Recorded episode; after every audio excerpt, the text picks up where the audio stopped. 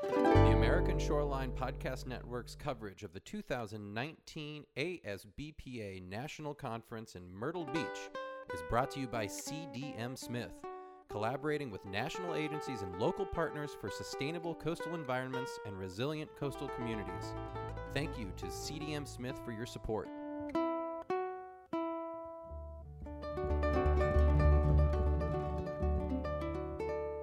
Hello, everybody, and welcome to a special week on the American Shoreline Podcast. My name is Peter Rivella, the co-host of the show. And this is Tyler Buckingham, the other co-host. Myrtle Beach, South Carolina. We've arrived. Uh, we are here for the National American Shore and Beach Preservation Association Conference.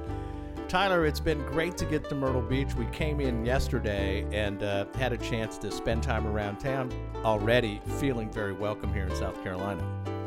It's a beautiful beach town, Peter. I, I've never been. Uh, this is my first time in Myrtle Beach, and I gotta say, I'm pleasantly surprised. Uh, exceeded my expectations. Uh, I, I shouldn't even say that, but uh, it's a beautiful beach town. Uh, Peter, let's talk about just our road trip down Ocean Boulevard.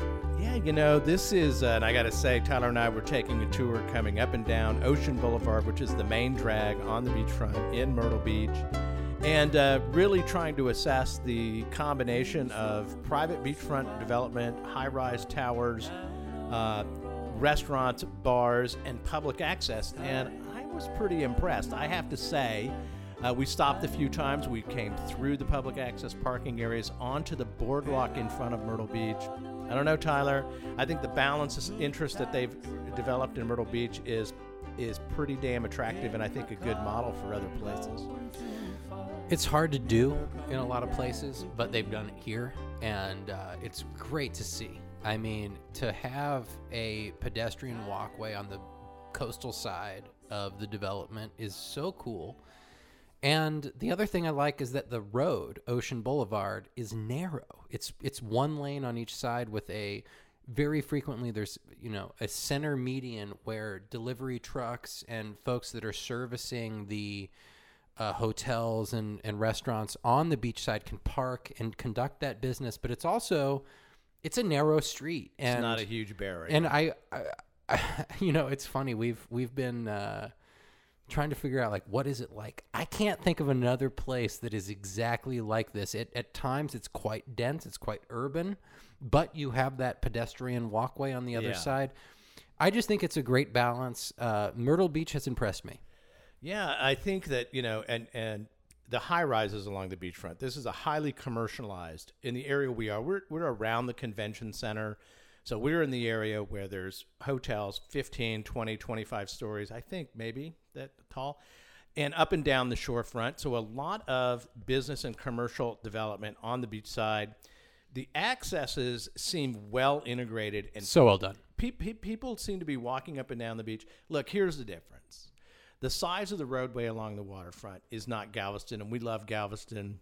No uh, offense. To Last city. year's uh, A S B P A conference location. Conference location. And uh, but it's a four-lane road with a center, so you've got five lanes of traffic. In the heat of the summer, it is a huge asphalt barrier, and it is right up against the Great beach. Point. I, I, I, so there's an example of the density of, of road traffic development and, and how it relates to use and access to the shoreline. Right. Um, and then this this.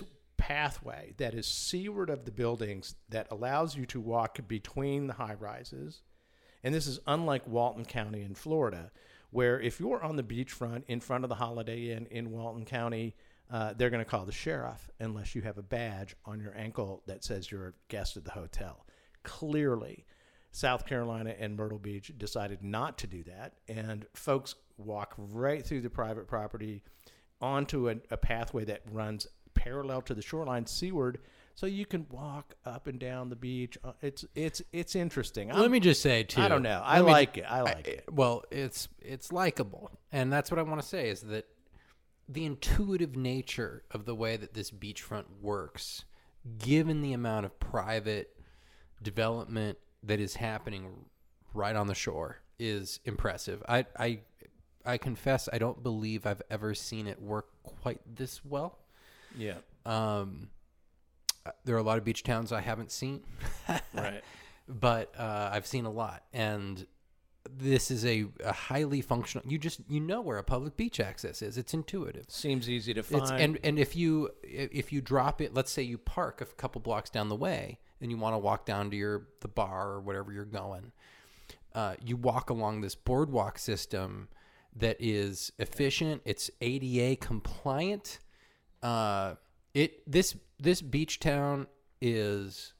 The other thing that struck us, Peter, I, I, I mean, what I want to say is this beach town is truly accessible to the beach. The other thing that struck me is that this beach town is clean. Um, yeah, strikingly clean. I it's, mean, when I, and when I say that, let's yeah. let's let's characterize that better. Uh, the roads, the the the the appearance of the town. The the place has got some spit and polish, folks. Right, and uh, it's part of the brand, but it. It strikes me. It's there. It's real. Yeah. And, um, and but here's the thing, Tyler. It's October. Yeah, it's, it's true. You know, it's late October. We are. It is. The, it is dead as dead can be. Yeah. It's thinly. I mean, uh, the roadway is not packed with cars. Correct. And we don't really know what the strictures, uh, the constraints are on access here. I'm sure that there are folks in Myrtle Beach who could tell us where the good spots to get to the beach and what the difficulty is in terms of parking or cost and oh, that totally, kind of thing. Totally, but, totally. But the structure of the town is what we're talking about, and the structure looks good. The integration of access and private development, to me, I'm, you know, we were talking to Ruben Trevino this or about this, our good friend from Galveston, but he was also the beach uh, shoreline director for South Padre Island. Friend of the pod. Friend of the pod. And, and the way that access is Uh, provided in South Padre Island is reasonably decent with the cul-de-sac street ends on the shoreline. This just looks like there's more access and more quality and character to the way people can get to the shoreline. I don't so so so I guess what we're saying, we're kicking this off by saying, you know, we're pretty pretty much liking what Myrtle Beach is doing on its shoreline so far. I'm digging. Uh, I'm digging. Before we get any further, Peter, I want to uh, thank again. Our audience knows by now that uh, C D M Smith has been uh, so generous and so supportive uh, to the American Shoreline Podcast Network and Coastal News Today to be supporting us, and you guys need to know more about them. Uh, collaborating with national agencies and local partnerships for sustainable coastal environments and resilient coastal communities. That might sound like a tagline, but guys, these guys are the real deal. This is a, a multinational company that does coastal projects all over the world and does great work. They take tremendous pride in what they do. Um, I like to believe that's why they're supporting us, Peter. Well, I do. I'm, I, I'm, yeah, because they want this conversation to happen, and, and, I, and we appreciate it. We do. Thank you very much to C D M Smith Thank for you so much. making it possible for us to be here in Myrtle Beach and cover the American Shore and Beach Preservation Association Conference. Thanks for Derek Brockbank, who's the co-host. I mean, he's the host of our Capitol Beach podcast. Not quite the co-host. That's Not, my job. Yeah, on uh, on A S P N, but... Uh, we really know that the conversations here re- matter. Uh, we've already in tonight at the beginning reception had a chance to talk to a number of people. I'm excited to to, to talk to over the well, next few days. But let's let, let if you don't mind, Peter, let no, me uh, set the scene. So yeah, go ahead. Uh, here we are. We we we flew in uh, Monday night, folks, and here we are. We spent the day in uh, Myrtle Beach exploring the the coastline and just trying to get get a sense of the vibe. And uh, tonight we went to the, I'm not going to say the kickoff because it was the night before the kickoff. Right. We went to this. Sort of the sponsors uh, reception. Yeah, yeah with the vendors and, and folks who had booths. Mm-hmm. And it was just great to kick this thing off and, and meet, you know, see all of our familiar faces, friends, friends of the pod, a lot of folks who you all have heard of. Shannon Caniff and Derek Brockbank and... Uh, Brian uh, Caulfield. Caulfield, thank you. Johnny Martin from Moffitt Nickel. Yeah. And uh, our, our, you know, uh, our good friends from Great Lakes Dredge and Dock, who thank we're you. looking forward to talking yeah. to. I mean, so we got lots of pods coming up that are going to be killer. And, uh, the, the, you know, the, the reason why we come to A S B P A every year and the reason why it's so great for us to cover this is that A S P A, A S B P A is one of the uh, premier, it is the premier coastal conference in America when it comes to yeah. uh, the science, engineering, and, you know, the how-to yeah, uh, managing shorelines. And we yeah, do a lot policy, engineering, and science. So, look, geology all, on all A S P N, we're, we we cast a broad net. Our audience is well aware of that, but it is important for us to come back. This these are the main springs of managing coastlines: yeah. the science, the engineering, the policy. Yeah, and AS uh, A S B P A is. Uh, by far the national leader uh, as far as an organization that that does that. So mm-hmm. uh, we are so stoked to be here and to pod from this event. And our goal, fellas and ladies, is to bring you the best takes, you know, basically yeah. to bring you the what what what is everyone talking about that said, hey, you know, this is a new trend. This is Man, I'm thinking about that differently now. Yeah. Why does this project work yeah. well? What was successful about this? That's approach? What we're doing. How do we? How did the financing and the policy and the engineering come together? Right. I mean, I'm looking forward to a lot of things uh, at the at over the next uh, f- three days here while we're in four days when we're in Myrtle Beach.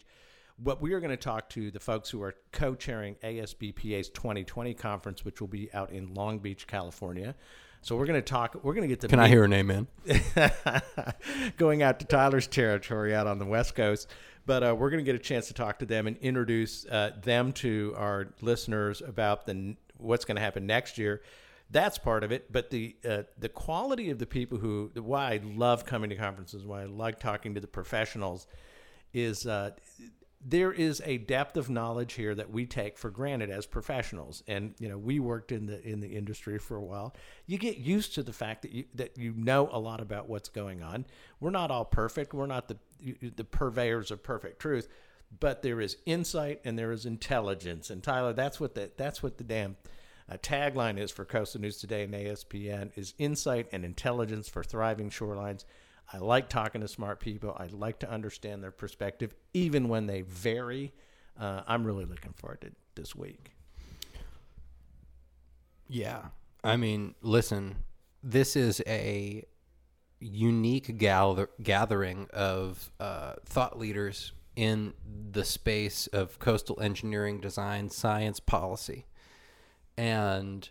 Uh, we have to bring this to our listeners because when it comes to creating a the, the, the right environment for thriving shorelines, we have to all be able to speak the same language. Mm-hmm. And some of these languages that are spoken in the science realm or yeah. the policy realm don't add up right. d- directly. Uh, it's like long division trying to figure some of this shit out, Peter. It truly is. Well, it is. And I think uh, when you think about the skill set necessary to truly understand shoreline dynamics, where oh. uh, nearshore sediment transport modeling, uh, high-tech engineering, uh, coastal ge- geology, the depth of information you need to advise a community about a thirty, forty, fifty million dollars program or a project is quite high.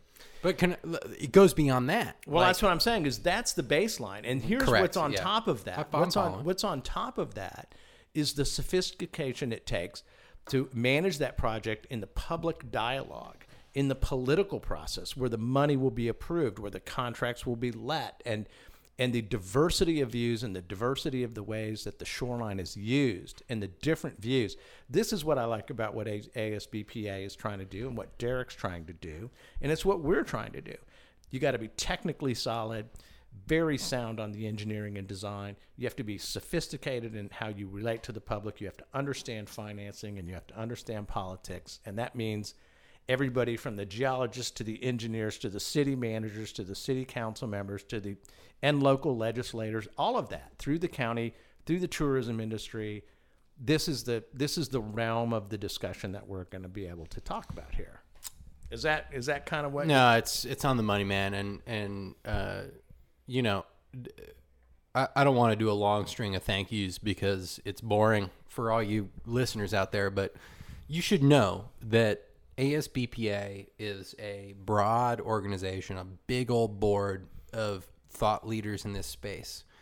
And all of those members, uh, I'm going to start with Tony Pratt, and I'm just going to say on down, mm-hmm. deserve a huge uh, thank you from us because they are allowing us to be their media partner and bring this story to the American public at large, mm-hmm.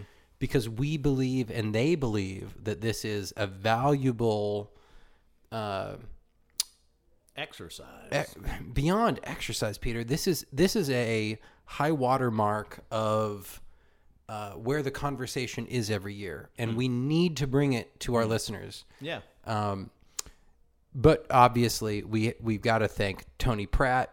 Uh, we got to thank the, the visionaries that have allowed this organization that uh, historically has been more narrowly focused, frankly, yeah, um, to embrace us, because we are not that brand. We are we are yeah. di- we are different. And uh, man, was it cool tonight, Peter, being there at this uh, this kind of reception Little, event yeah. and. All these people have, have listened to pods, and they've they've uh, learned things and found resource in what we're doing. And to our yeah. listeners, I just want to thank you for listening, but also, uh, you know, it's just such an honor to to be able to do this and to to be able to deliver this message to you. Uh, yeah, because it really we know it's important. That's why we did this. We set off with the with a belief. That's all we had was a belief that right. that yeah. what's happening here needs to be spread beyond the conference walls. And here we are, yeah. a, a year after we kicked off this endeavor, basically. Yeah. And we're sharing this with thirty-five thousand uh, people, and. Uh, we we couldn't be more honored and thrilled to do that, and uh, I, I owe I just want to thank all the folks at at A S B P A and beyond yeah. for for being receptive to this Ken conversation. Goddardham and Ken, who've worked with us in making sure that we're here, have the right recording studio space. Thank you very much to the folks at at A S B P A who've helped us there. But little known history here, a little bit. The first podcast we ever recorded was at A S B P A Fort Lauderdale in twenty seventeen, right? Yeah, throwback. It was a one-off. We were well, it wasn't a one-off. It was a pilot. It was the, it was a pilot show, and we sat on the back deck of the, uh, I believe it was the Hilton, wasn't it? Uh, that was right. I believe was it the it was Hilton? Hilton? Yeah. The World Series was going on that night, unfortunately, uh, which is going on tonight. Game one of the World Series is tonight, which we are not getting to watch. We're yeah. not going to discuss that. We are not. And and uh, hey, the Lakers kick off the N B A season tonight. We will be discussing ag- that against the we're Clippers. Do, we're going to do forty-five be, minutes on the it's, Lakers. It's Kawhi uh, Leonard versus LeBron on the kickoff show from L A in the N B A. That's going to be interesting yeah, to talk won't, about. We won't but, get into that. But um. But it it really was A S B P A was the first time we tested out the notion of putting together a professional level podcast about coastal issues. Last year we were in Galveston uh, and we did a slate of shows. Can I can I just really pause good. real so fast? So this is our third A S B P A. That's what I want to tell you. Yes, oh, of course. Yeah, totally. Doing pods. This is our third consecutive A S B P A where we're potting, and we have uh, dramatically improved our situation every time. I think we have. Uh, we haven't died. Folks, uh, I got to say... Uh, that Fort Lauderdale A S B P A, this was two years ago, where we really workshopped the idea of this podcast network. And uh, what we did was we just set up a microphone on a bench outside mm-hmm. and invited, oh, I don't know, fifteen people to join us at various times. There was no rules. You just show up and sit yeah. around a mic and talk. Yeah. And the conversation was so good. The audio quality wasn't very good, but the conversation was so good. It gave it gave us, Peter, a sense that this was real and yeah. that we needed, that we ought to pursue capturing these the, the reactions. Discussion. And yeah. it was all at A S B P A where where we find ourselves now. So thank you to Don uh, York. Don York, such a such a fucking badass. um, total badass, and uh, who was on that pod, and Pippa yeah. and everyone else yes, who joined Pippa us from uh, uh, the New York City landscape architect folks. Yes, yeah, Skype. Working on, uh, I believe yeah. Skype Sky- uh, or Spencer, Escape. Spencer from uh, N C C Grant. Um, it, God, it, Peter, your recall is yeah, exceptional. Uh, right now. Ruben was on that it, and Damn sat straight. down with us. Damn there were several straight. folks who came in. Um, Friends of the pod. Uh, we're gonna have Don on again. Listen, the, the point is that as we approach this a year into kind of our our official run, uh, we are grateful. for the support, for the listenership. Uh, we obviously we wouldn't exist without our listeners. So a, a big thank you to you. Now, Peter, I, I want to shift the conversation if I may. Yeah, go ahead. Do you have anything else you want to say? Well, I do want to say yeah, on, on, I'm gonna on let the you history of the A S P N. Because yeah. then I'm going to shift this motherfucker. We're gonna... So be ready. We are. We have uh, done more than two hundred shows since That's the right. Memorial Day, uh, Labor Day kickoff in twenty eighteen.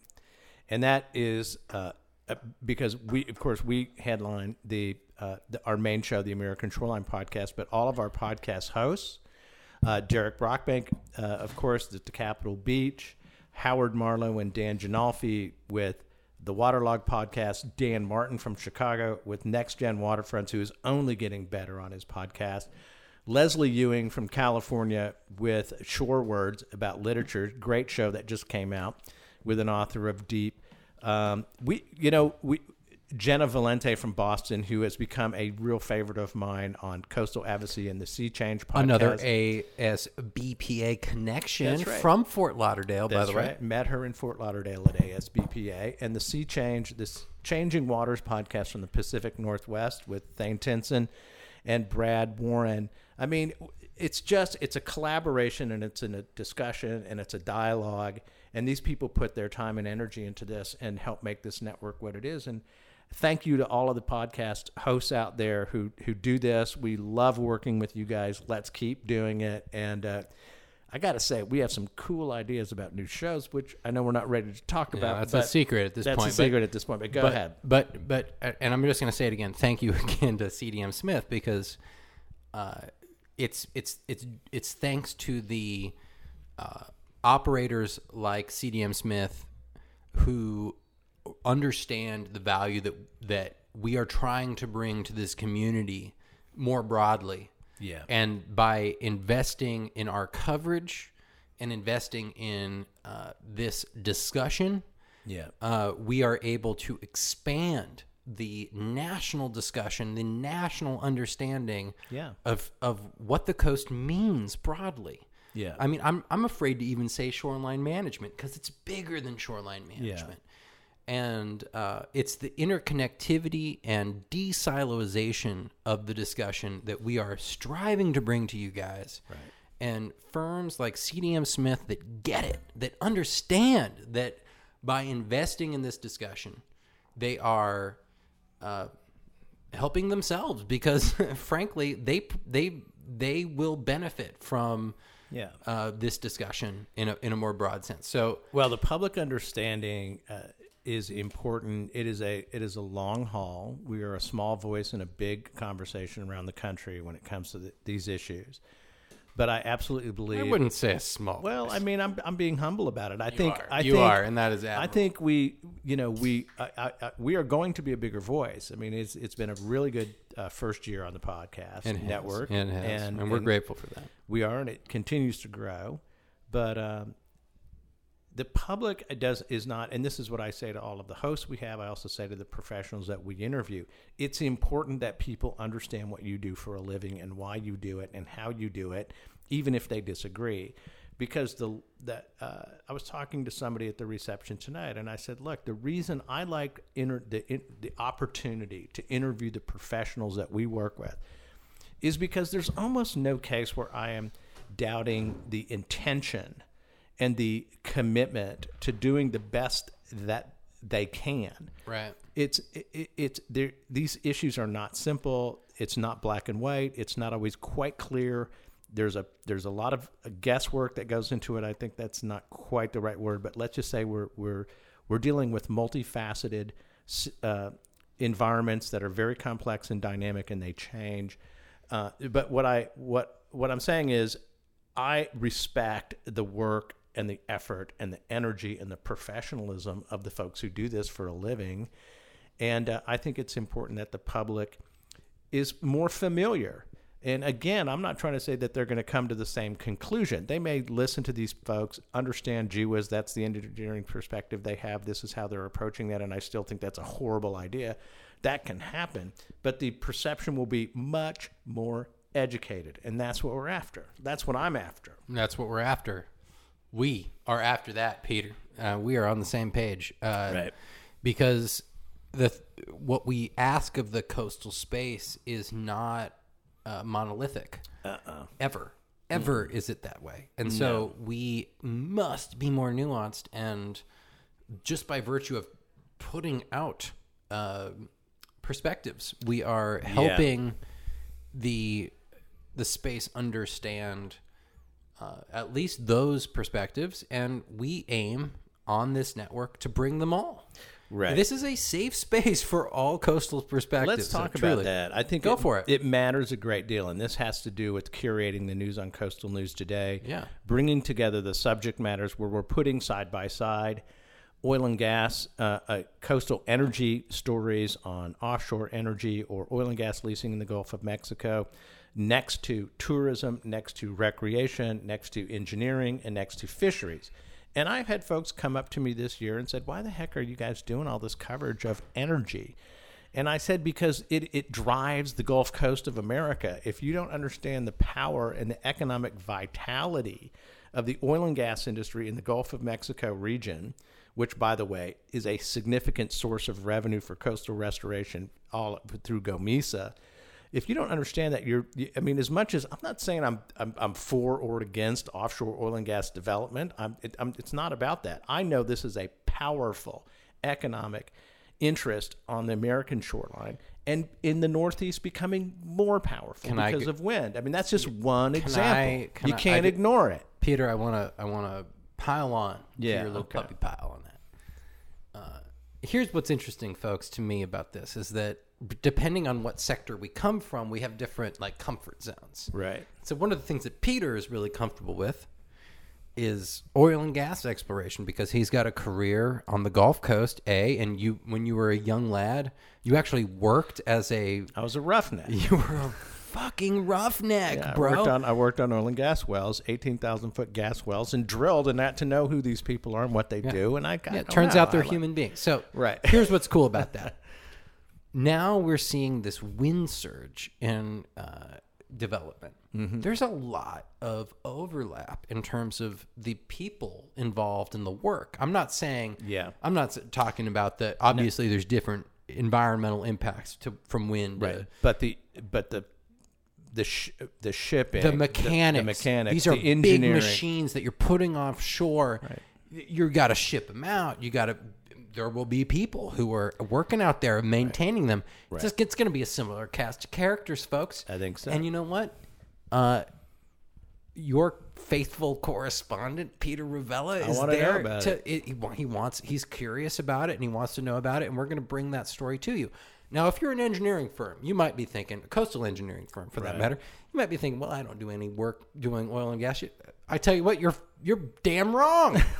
You're damn wrong. Well, the ports that you work in and the places that you are, the, the economic interest, I mean, this is this is the inter- interconnectedness that we argue for, is if you're in Galveston Bay and you're a bay shrimper, Uh, or you're in the recreational industry and you rent canoes and kayaks, and or you run a fishing guide service in Galveston Bay. Down the middle of this bay system runs the interstate of oil and gas production in America through the Houston Ship Channel. It's one of the biggest, deepest, most important channels, and you are recreating or fishing or, you know, commercially or recreationally in the highway, essentially. And this is the unavoidable overlap of economic interests that happen on the coast, and why we believe that if you're a fisherman, it's a good thing to look down the road and understand what's happening in shipping and in oil and gas. Or if you are in tourism, keep an eye on what's happening in the real estate industry and what Airbnb is doing and what rental market changes, because the rental market modification and changes is transforming coastal communities all around America. It's and it changes the character of communities. It changes the politics. I mean, this is why I mean, it, I, I argue this as it, you have to be a bit of a Renaissance person to take yeah. the broad look at the damn interaction. That, and as you said, I think quite right, Tyler, we ask a lot of the coast. We ask a hell of a lot, and we have to pay attention to who's asking, and we're all asking. We are all asking. The American shoreline is a watercolor, and the colors bleed, folks. That's good. And uh, if you think that you can stay in your own zone and not bleed into another zone, you are not on the American shoreline. Yeah, just get, quite get, simply, you'll get you blown away. Not there. All right, so Peter. Anyway, I want to. That's our uh, pitch. Well, I mean, that's why we're that's trying what, to. Do that's, what why we're that's, that's why we're here. That's why we doing. are here in Myrtle Beach. Uh, we, of course, uh, would love to uh, hear anyone who wants to hear from anyone who wants to uh, utilize our uh, platform for advertisements. You can reach out to us at Peter at coastal news today dot com or Tyler at coastal news today dot com. We'd love to hear from you. Uh, or if you're at the conference, just come right on up and see us. We'd love to talk to you. Now, right. Peter, I We're want right. to change the subject. All right, go ahead. Uh, let's talk about these uh, Arctic ice cliffs and how they might not be contributing mm. to sea level rise as much as predicted. Well, I think... Uh, this is a top story today on Coastal is. News Today. On Coastal News Today. Well, I think everybody knows that, uh, you know, it, when I'm curating the news, and, and I have been since the beginning, really paying attention to the, what's happening in the Arctic. And it's not that people aren't generally aware that the ice, uh, the, the amount of ice, particularly the persistent ice that's longer than five years old, is melting, which is what's changing is the economic access to the Arctic Circle. Uh, this is, as I say, this is the last great land rush on planet Earth. This is, when you think about it, when we when the European powers came to the American shoreline in fourteen ninety-two and in the fifteen hundreds and the sixties. That was a land rush. And we had the, you know, the, the, the what was the doctrine? I can't think of that. Manifest destiny. Manifest destiny. We're going to cross this land and we're going to economically occupy and exploit it in a good way, of course, whatever. There are very few places on the planet that human beings have not fully economically possessed and exploited. There just aren't a lot of places. And the Arctic, and perhaps the Antarctic, might be the last place. But the Arctic Circle is undergoing, and in, and this is what I'm fascinated by. I want to see what the human race does on the next great land rush. Are we going to be any better than we were in California, in in the with the 49ers going for gold? Are we going to be bet any better with the, the with on forestry or on the buffalo when we encounter these prolific natural resources and our desire to exploit them? And there's like there's fisheries up here, there's minerals, yeah. and there's oil and gas at a minimum. At a minimum. At a, and there's more to be had. Totally. And um, there's ancient species that have been frozen, bacteria that have never been seen I know. ever. And I want to see if we're if we've learned anything. I, I mean, the Arctic. I'm I'm just I'll, I really am fascinated to see if the institutional structures that have been created since the eighteen hundreds operate a little bit better when we when we encounter pristine territory. Well, that is an excellent reason why we have that at the number one uh, story here, the, our, our headline story on Coastal News Today. Now, uh, Peter, we, we have a new Environmental Protection Agency five-year plan to restore the Great Lakes. Tell me about that. Well, in curating the news today, and uh, Dan Martin, our good friend, who's the host of the uh, uh Next, Next Gen Next Gen Waterfronts in Chicago, reminds us all the time that the coastline of America includes the Great Lakes. So I always try to pay attention to what's happening in the Great Lakes region. We've had historically super high, interesting area, by the way, these days. It is. I mean, it's one it, of the most interesting. I mean, okay, I just got to pause. No, jump like, in, folks, jump in, jump in. The Great Lakes are small little oceans, if you will, of fresh water. Uh, they fill up, they drain, they move from one to the other. Uh, the water moves. It creates flooding on a on an eastern shore and then on a western shore. Like mm-hmm. it is a sloshy, slishy, sloshy basin, and it is extremely complicated from a coastal geology and coastal physics perspective and management it is, standpoint. Oh yeah. My goodness! And the amount of economic horsepower. I mean, yeah. we don't think about. Maybe in, in modern times to think about Chicago and Detroit and the, the, the major cities that are on, on the Great Lakes as being as big as they are. But folks, yeah. these are some of the biggest cities in North America. Right.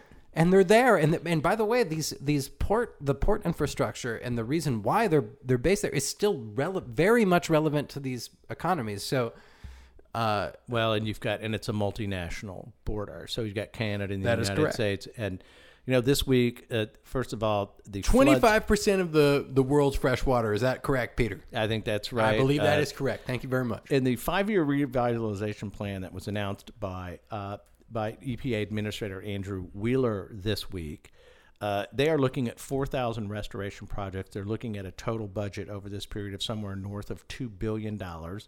It's big-time money.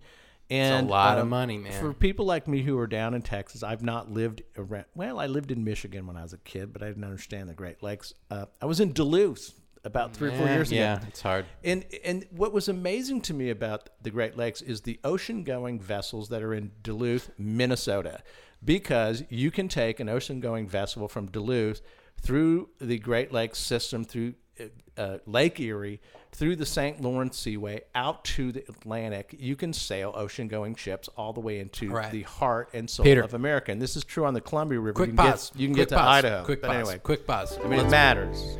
Let's plug. Yeah, okay. Folks, one month or so, actually. Uh, let's see. Yeah. Uh, just about one month from today. Yeah. Uh, we will be at the Atlantic Intracoastal Waterway Association meeting in Savannah, Georgia. Yeah.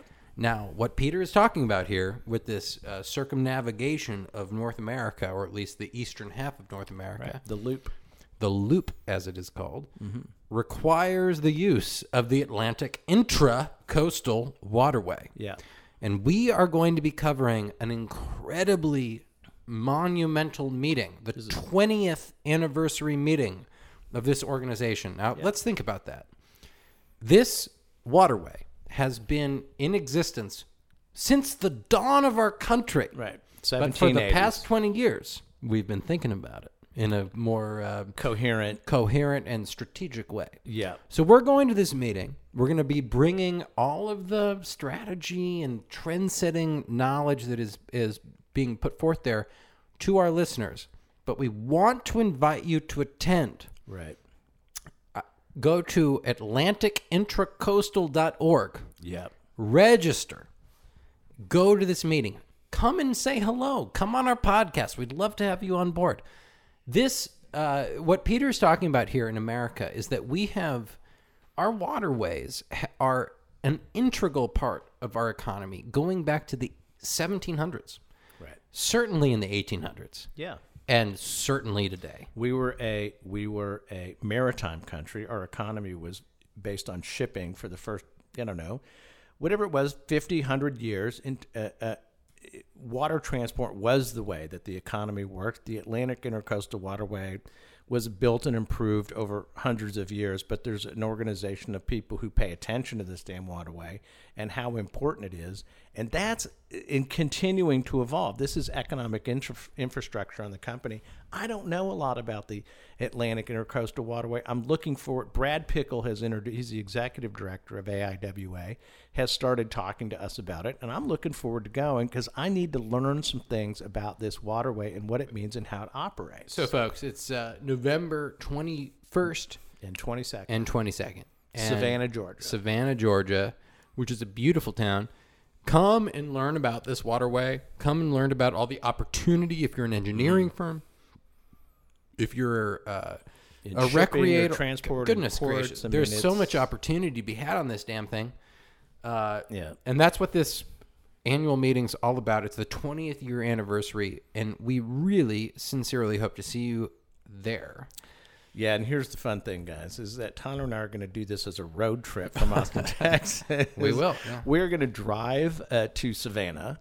Uh, we're planning on stopping in New Orleans and hopefully doing some podcasts about what's happening in the Mississippi River Delta and, and, and there. We're hoping to stop in the Florida Panhandle. Mm-hmm. In other words, do a little bit of podcasting, a little research about the Gulf Coast on our way to Savannah and spend time with Brad Pickle, A I W A, and, and the Corps of Engineers will be there and all the shipping companies and the port folks. It's going to be great. And uh, and and cover that. It, it's, it's it's good. What's so cool about the Atlantic Intracoastal is that it is so well divided between recreational users and commercial users. Yeah. Like, yeah. People like you and I, like regular laymen who are not, you know, commercial folks, we can go and sail this thing and like travel from the yeah. where we are now in Myrtle Beach. We could sure. the, the Intercoastal's all right the way there. To Boston. We could shoot all the way up to, and they did, and people do, uh, and it's so freaking cool to be able to do that. Well, there's an economy that that that is built around what are called the loopers, the people who go up the intercoastal water through the Saint Lawrence into the Great Lakes and down the Mississippi, and then come around Florida and make the loop. And there's a whole universe of people. There, it, this is RVing. This is as if you were using an R V to travel around the national parks of America, and there's cool places to stop and great places to tie up and good restaurants. And this is part of the economy of the Atlantic coast that is built off this waterway. Now, what was interesting as we were looking at this closer is when you talk about the Gulf Intracoastal Waterway, which basically goes from Florida down to Brownsville, Texas, right? Not a recreational federal waterway. No such thing as loopers, not lots of restaurants and bars. It is not part of the history of this waterway. That it's kind people, of a one-way street, though. It's it's a barge traffic. I mean, it is principally... You can, as a commercial user, you, you're allowed to. As a, I mean, as a recreational... Excuse me, you, as a recreational you user, are. You're allowed to. Of course you are. Yeah. But the culture of the use of the waterway is still dominated by its commercial users. Correct, yeah. And that's the difference, and I think... It's really what I want to understand more at the Atlantic Intracoastal Waterway meeting is what is the relationship between the commercial guys who really are trying to make money on this waterway and move lots of goods and this intensive recreational use and yeah. what the conflicts create. And here's, here's the other component is that uh, we're going to be road tripping out. So we're going to be bringing a whole lot of shoreline coverage along the way. Yeah, I mean, I we're going to so. be hitting New Orleans. Yeah. We're going to be hitting uh, that northern Gulf Coast there as yeah. much as we can. The Panhandle. And we're going to be... Okay, here's what else is cool, folks. Florida, I is mean, we're going to be launching, really for the first time, uh, our kind of video component of, yeah, of our try, brand. We're going to try... No, we are doing it. I'm for it. It's in. Oh, uh, no. And uh, you will you will see us. We have a YouTube channel. We have uh, Facebook Live. And we are going to be uh, showing you guys what we're seeing along the way and uh, producing some video content as well. So uh, we're super excited about expanding A S P N, Coastal News Today's coverage of the American shoreline to include video, to include, yeah. you know, guys, we got to go to these live events because this is where the conversation happens. And um, yeah, we're going to be bringing it to you as the best way we can. And that's going to be yeah. using social media where we can, using Facebook Live, using YouTube videos, and uh, just showing you guys what's out there. I mean, right. uh, I'll tell you, it's...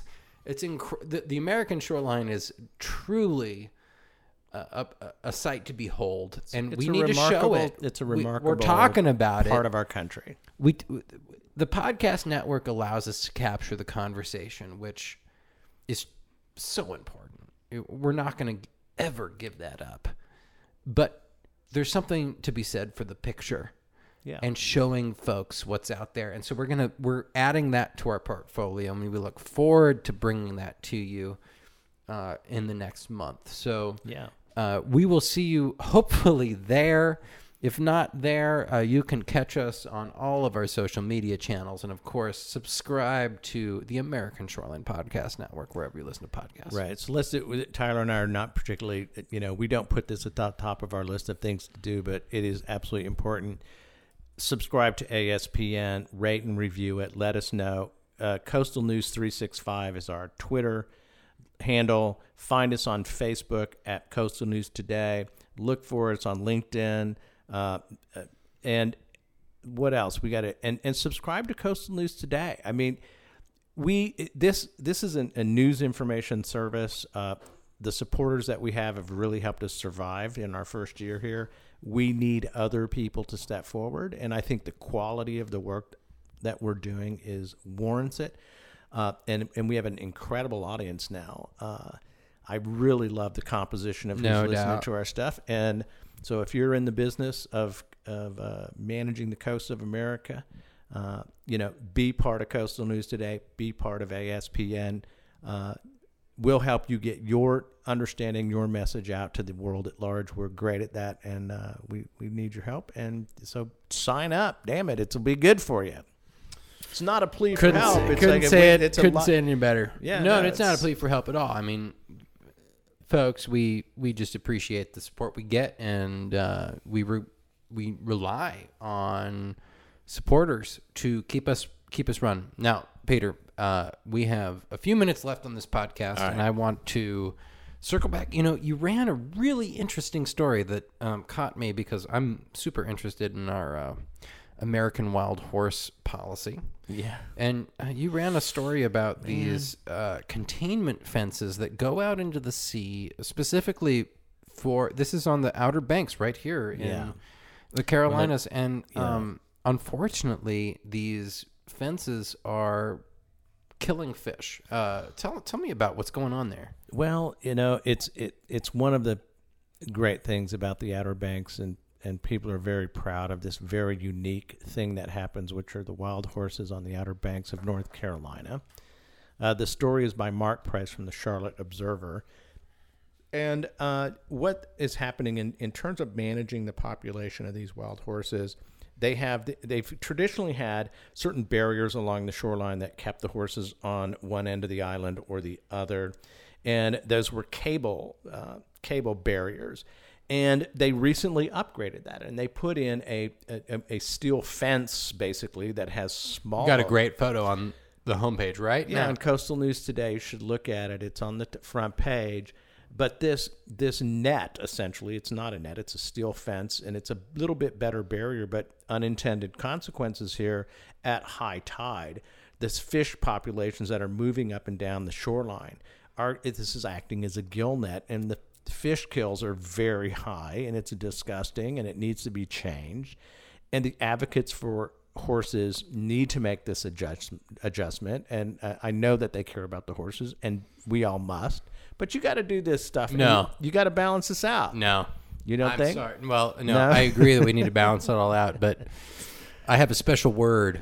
Uh, this is going to be an unpopular word. I welcome your fan mail, uh, folks. Uh, but or or or not fan mail or or disgust mail. But yeah. And I get a lot of that. But uh, here's the thing: uh, these horses are are not natural to the environment. These are. Uh, Well, they're not indigenous to they're, the North American no, continent. These, these are these are introduced by the Spanish, and uh, we have this like special legal situation where we protect these things even above and beyond endangered species. I mean, horses are protected in a way that a bald eagle isn't.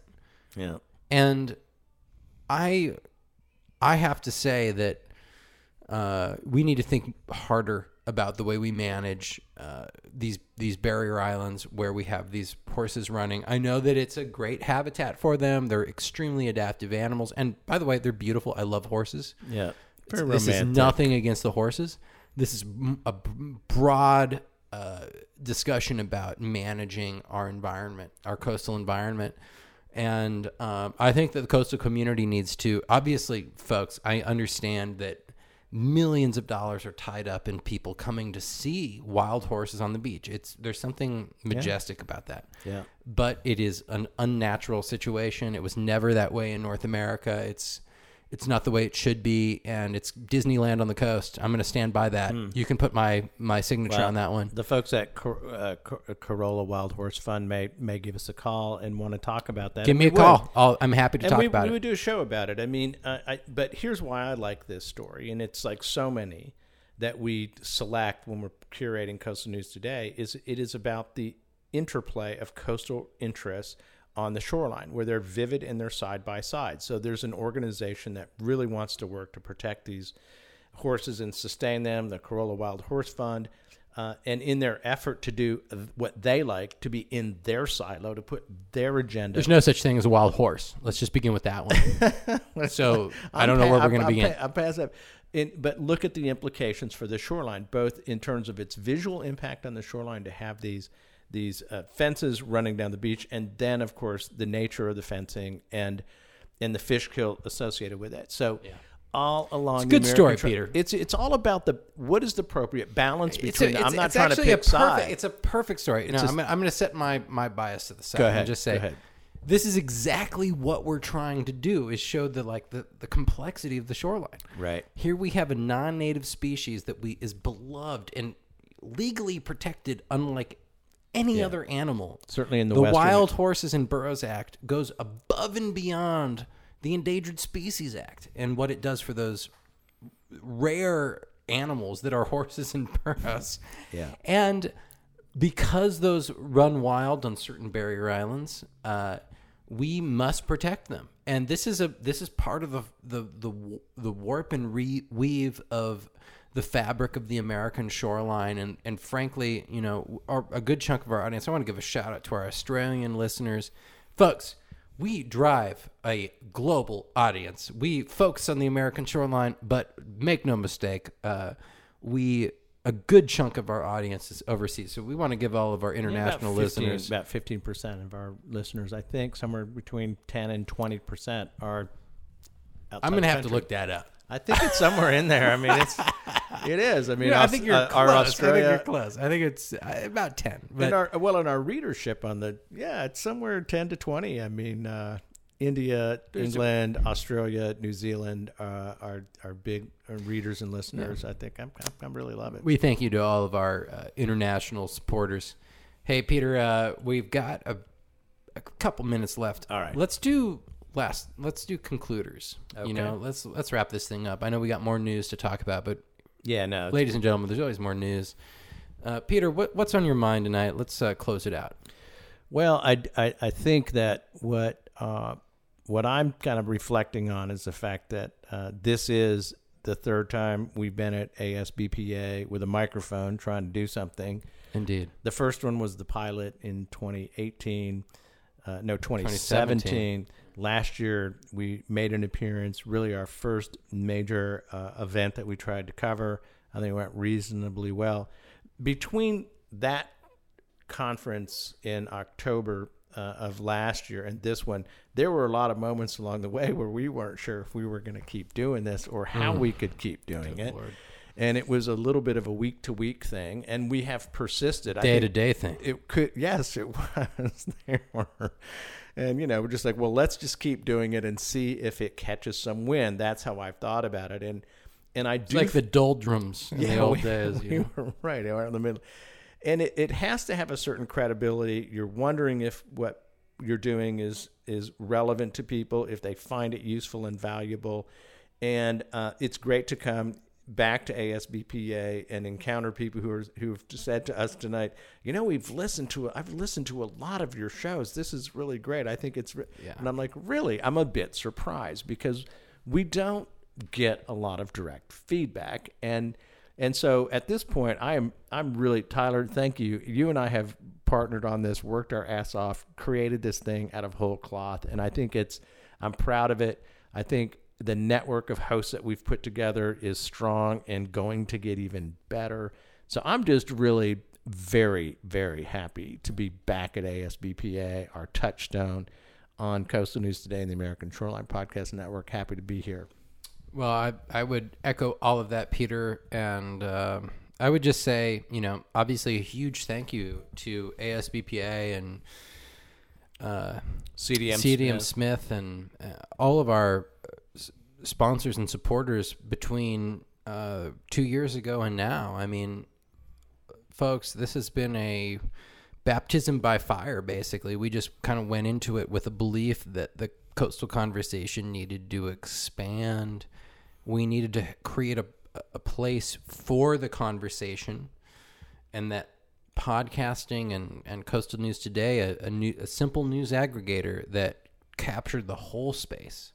Not just a, a singular a piece of it, but the whole space. That that's that's what was needed, and um, we're doing that. And it's it's due to your support and your uh, belief in what we're doing that has allowed us to continue.